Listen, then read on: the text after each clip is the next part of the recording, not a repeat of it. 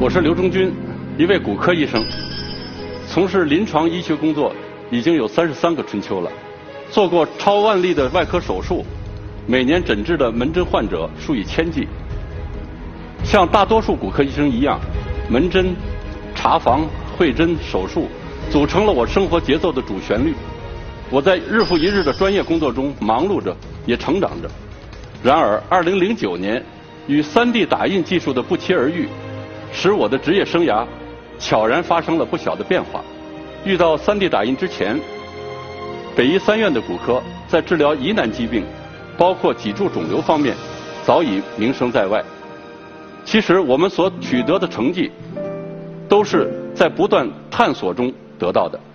我和我的团队历经二十年，破解过很多腰椎、胸椎乃至下颈椎肿瘤手术技术的难题。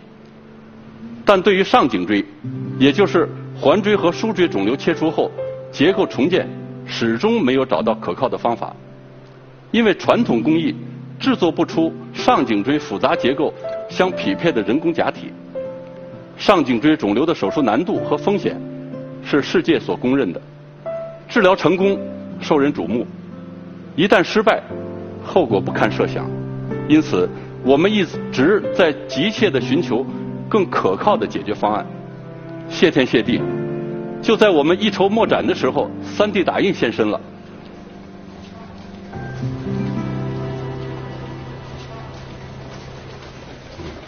这个男孩是我2014年8月收治的一个患者。他来的时候，由于颈部疼痛，表情极度痛苦。一系列临床检查结果显示，他的第二节颈椎。也即医学上所称的枢椎上长了幽纹式骨肉瘤，一种恶性程度很高的骨癌。当前治疗这种骨癌的关键步骤，就是将肿瘤破坏的枢椎完全切掉，然后再将缺损的颈椎进行重建。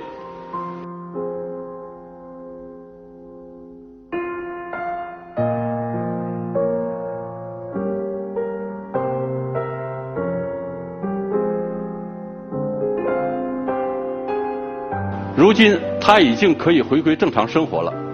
其实他在手术后一周的时候就已经被允许下床行走。是出门走一走。出门走一走，这个加强营养，得增强抵抗力。你有抵抗力才有免疫力，你这个病啊，最终才能这个靠药物啊把它这个完全控制好。这得益于我们在手术中为他植入了一枚人工枢椎，这是仿真度很高的一个内植物。如果按照以往的治疗方式，我们治疗枢椎后用的是一种圆柱状钛网作为手术部位的支撑。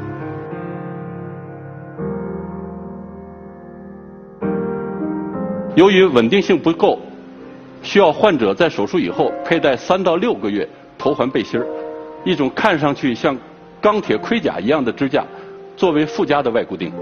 而在这次治疗中，这个男孩不再需要头环背心儿了。我们采用全新技术 3D 打印，为他定制了人工枢椎。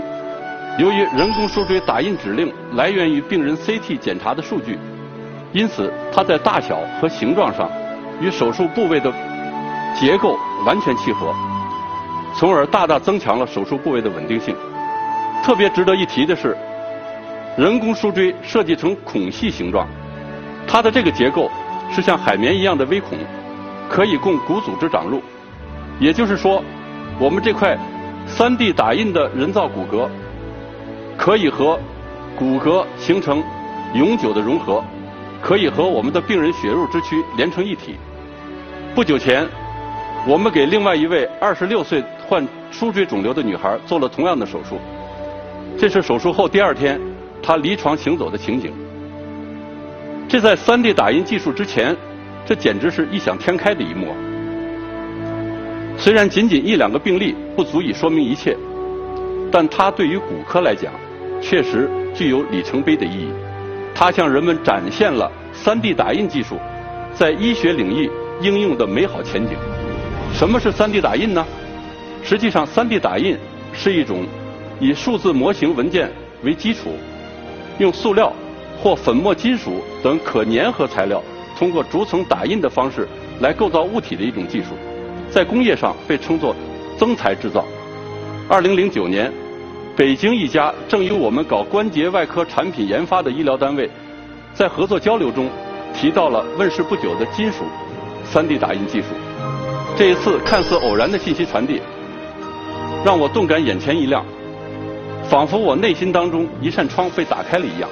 因为 3D 打印技术最独特的优势，就是它能将患者影像学检查的结果精确还原。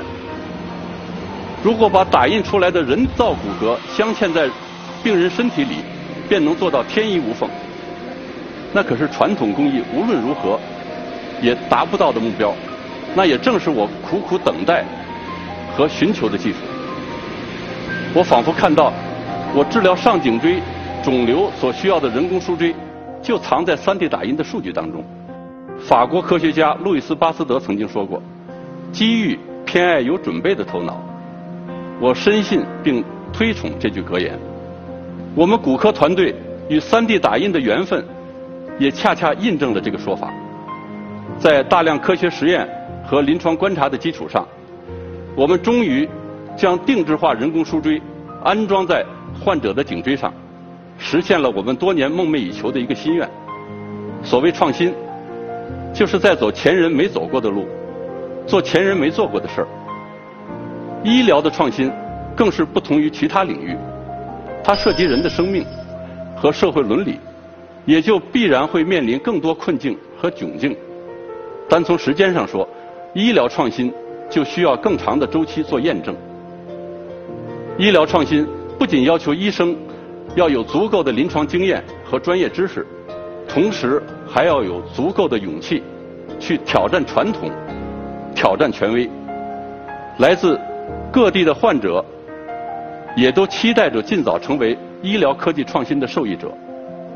我们多想尽早用 3D 打印技术减轻更多患者的痛苦。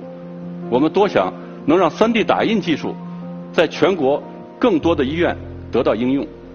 然而，科学之路总是漫长的，涉及到人体的医学新技术，在应用过程当中更需要冲破道道难关。为此，我在今年的人大会议上提出了建立医疗科技创新快速通道的建议，希望让越来越多的人知道，3D 打印能让患者得到更好的治疗和更快的康复，让越来越多的人知道，我们中国医生在骨科 3D 打印技术的应用领域正走在世界前列，正创造着一个又一个第一。我们领先的优势正面临着来自国际同行的挑战。我们只有把握住难得的机会，并加快步伐，才能让中国医生和中国的企业借助 3D 打印这样一个平台，来跻身国际竞争，并引领世界。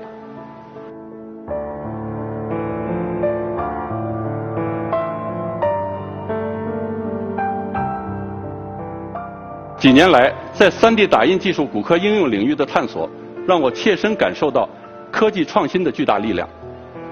随着时代的变迁，医学仅仅依靠自身的发展，恐怕很难再有大的突破。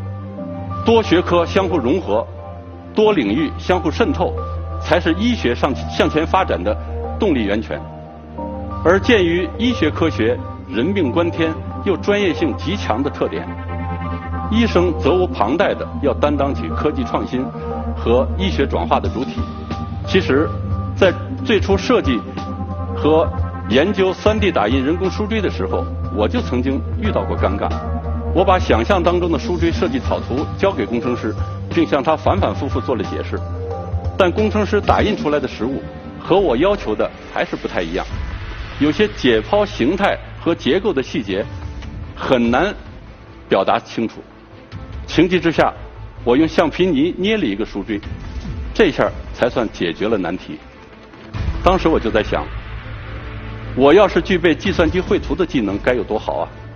事实上，随着 3D 打印技术研究的步步深入，我们团队的医生已经开始学习和掌握计算机影像数据转换的相关技能。不难预料，未来科技发展在带动医学转化的同时，一定也会带来医生面貌的改变。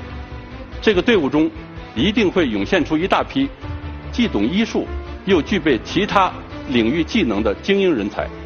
在医疗科技创新中的不断思索，也促使我沉下心来，从新的角度对临床医学进行审视。科技创新究竟应当给医学领域带来什么呢？作为从医多年的外科医生，我亲历了外科学所发生的翻天覆地的变化。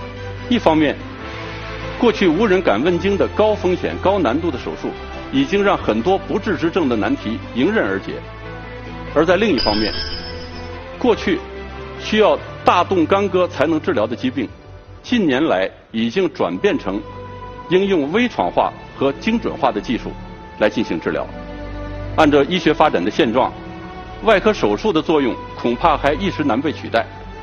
手术刀依然是很多外科医生的钟情之物，甚至是骄傲之本。但用高科技的手段改进技术，减少创伤，已经是外科学发展的大势所趋。医疗科技的进步会不会有一天让所有疾病都能得到无创治疗呢？我是一名医生，跟所有人一样，也会面临生老病死。我想，当有一天我面对疾病的时候，我会跟你、跟他、跟所有人会是一样的。作为患者，我们面对的共同敌人是疾病。我相信，我们都希望得到无创治疗，都不会乐于接受创伤巨大的手术。以最短的周期和最小的创伤解除患者的病痛，是我梦寐以求的职业理想。我也一直在想。什么样的外科医生才称得上最优秀呢？也许有一天，当外科医生放下手术刀，也能给病人治好病时，我想这就是最好的外科医生了吧。我是一名医生，刘忠军，这是我的世界。